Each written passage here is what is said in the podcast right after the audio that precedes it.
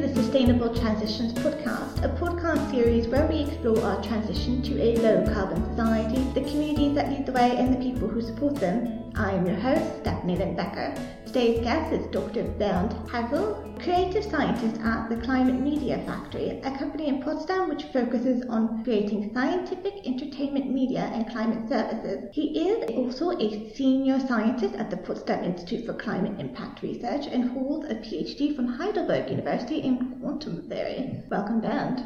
Thanks so much, Stephanie.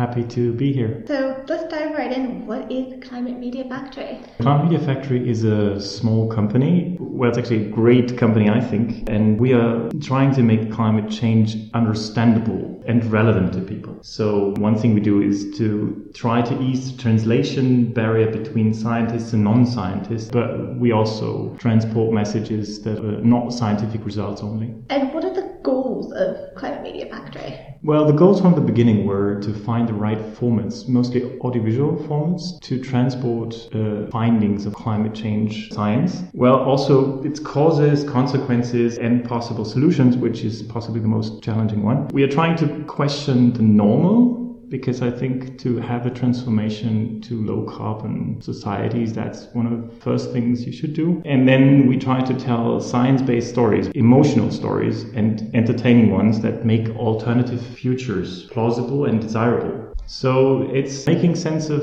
climate data and climate results and then storytelling. How did the Climate Media Factory get started? Uh, that was actually money from the government. The Climate Media Factory originates in a project between the Potsdam Institute for Climate Impact Research and the Film University Babelsberg. So we had two years of money to experiment with formats, non-fictional but also fictional formats to try to make the climate change issue more communicatable or entertaining. And that was cool because we tried to go into very different directions and then we had the money to just do things and then say, oh, that's not it. But then we found things that were really good. And that's how we then started a company. So the first things that we did for money were animated videos that explained things, that made things entertaining, that tried to, to expose people to topics they would not hear about, possibly, because they are a target group that does not hear about science results or climate change in, in general. And with that money from the German government? Yes, it was. And what is unique about Climate Media Factory compared to your competitors?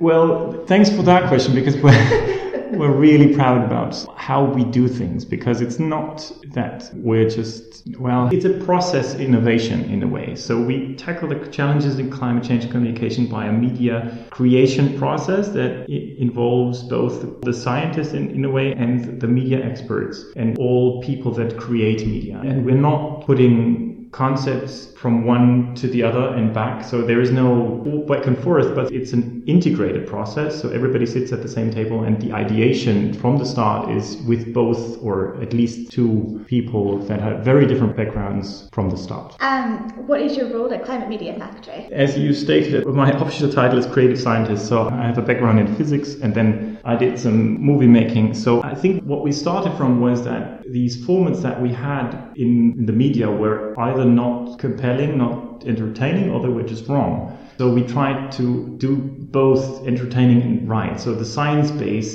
is what I'm mostly responsible for. If we do things and we have to really make it very simple and cut it down to a lot less than what a scientist would tell you about a result, it has to still be correct in the sense that also the prioritization of what you say is the right one. And that's what I'm responsible for in ideation. Do you find it difficult dealing with the scientists often want to say too much?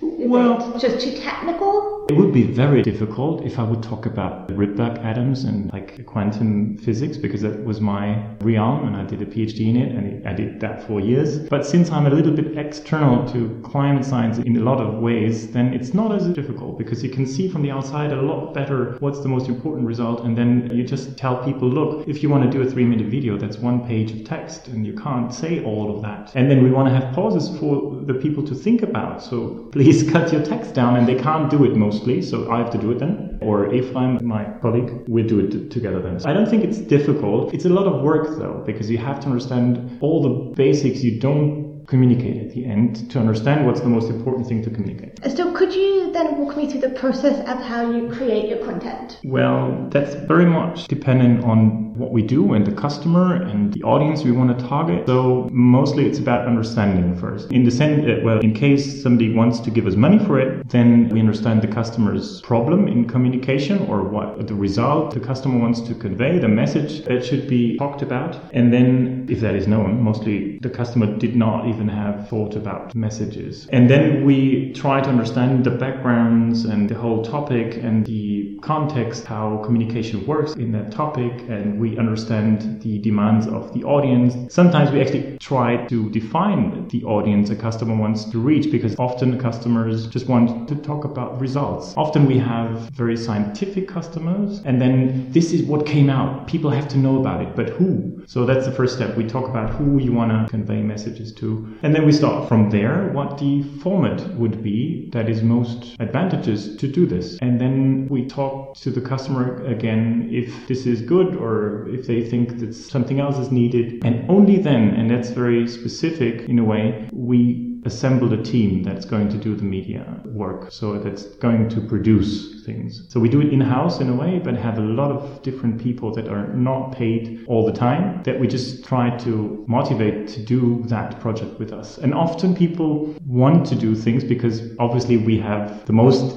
interesting customers of all. Um, so you mentioned scientists. Who else do you typically work with for your content? Well, it's a lot of government actually. So, for example, we do web applications that make it possible for non-scientists and non-modelers to explore the outcomes and the results of big models. So, for example, we did that for the Belgian government, and they introduced this web application, which was a little bit gamey web application, into schools, and WWF then helped with some teaching material, and then we had teaching of multipliers, and that's really successful. A big portion of Belgian pupils actually have seen this. That's cool. We have non for profit organizations, we have obviously scientific institutions. We sometimes also have private companies, and we actually are interested in having more of those, but only, of course, if the communication idea they have is, in a sense, compatible with what we think. Interesting. And could you give me a few examples of the type of content you produce? Yeah, the thing we started off with, which was not there when we started years ago, and which worked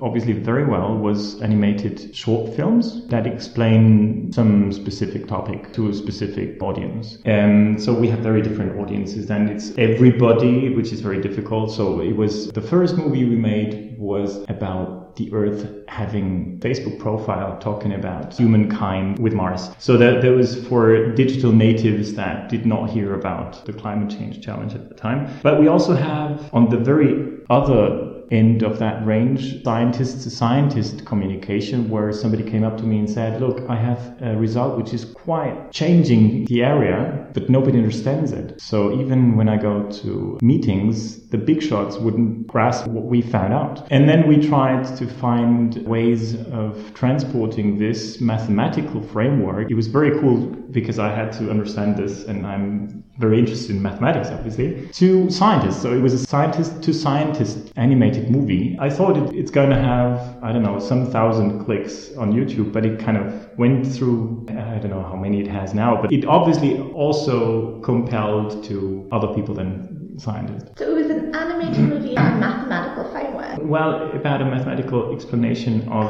Rossby waves. So that's animated videos, but we do what I said, these web applications that enable people to explore scientific data in a way. So one example is EU Calculator, which is not ready already, but you have talked about it. I saw we with talked about it briefly before, and I'm, I'm trying to bug Lewis into coming on again once it's uh, yeah. because it's such a cool project. It's cool. It's actually very impactful potentially. Yeah. So it's about how to decarbonize the European society until 2050, and you have levers of things that are very important to do that, and you can explore the pathway for the future. So it's it's quite cool. And then we also do some well, we have we've done documentaries, and we have done climate change communication consulting, obviously which is part of any project we do. But we also do some educative formats. So I was involved in a World Bank MOOC and we do some material for schools and stuff like this. So everything that's uh, impactful in, in terms of transition in a way. What was your favorite project and why? Oh, that's very difficult to say. Well, I talked about Earthbook. That was cool because I, when I show this movie, I always get this laughs at, at the right spot. And we thought about it without having any customer and any money. So we just did it. And then afterwards, the government actually paid us for it because it was part of the science here. And so that's cool because it was so funny to invent this. But then there is not a lot of content. It's just actually there's not really content in there. It's about the, the idea is for then people, after having seen it, to Google things. So it's a tangential learning approach in a way. So I like that one. But doing animated videos, it's often sitting in the office. So getting out there is good. We did documentary in, in the Philippines and in India, so that was cool. And what we did for the Science Year 2015 was City of the Future. And I like that very much because Ephraim had this idea of using elements of street art to reinterpret urban space. They, they asked us to get a specific age group involved in this Science Year 2015. They always have the old after 30 people and they have young people because they have some events, but in between they didn't have. So we tried to do this street art stuff and we had great artists and then this was very small episodes about asking questions. So we didn't provide answers. I think that was cool. I so, think I've seen that one. I'll have to check that one out. Where is it available?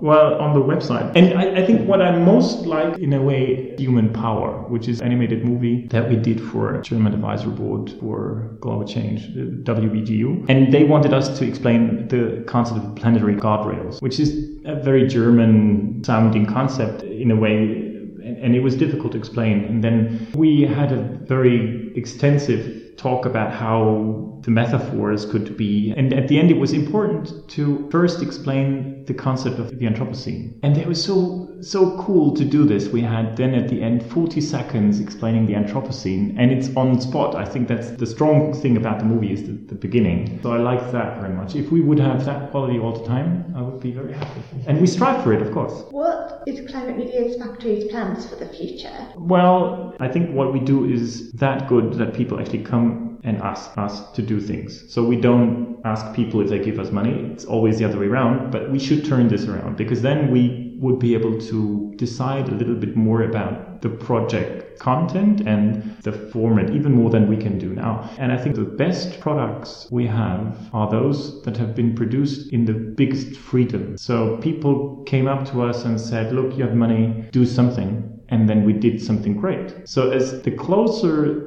the customer wants to decide upon artistic stuff and also about formulations, the less innovative, the less artist, the less convincing, the less entertaining things get or things become. So turning this around and saying, I want to do that, and then getting money for it. Who's going to pay for this? That's what I would like to do with Climate Media Factory. That would also mean, and that's very difficult to get money for that, doing some educative stuff, which is entertaining. So education in schools, actually, which is in a way very conservative at the moment and or non-innovative. I'm, i know that there is a lot of innovations going on, but not in the broad sense, and not for everybody. And love to do some something like this. But then that's a challenge to get the money for. So, what do you see as the role of Climate Media Factory in the broader war against climate change? I must say, I don't like the framing of this being a war because I understand the challenge is possibly as bigger than resurrecting a society after a, a world war. I assume this is where it comes from. But it's not a war in a way, and I don't. Possibly the Climate Media Factory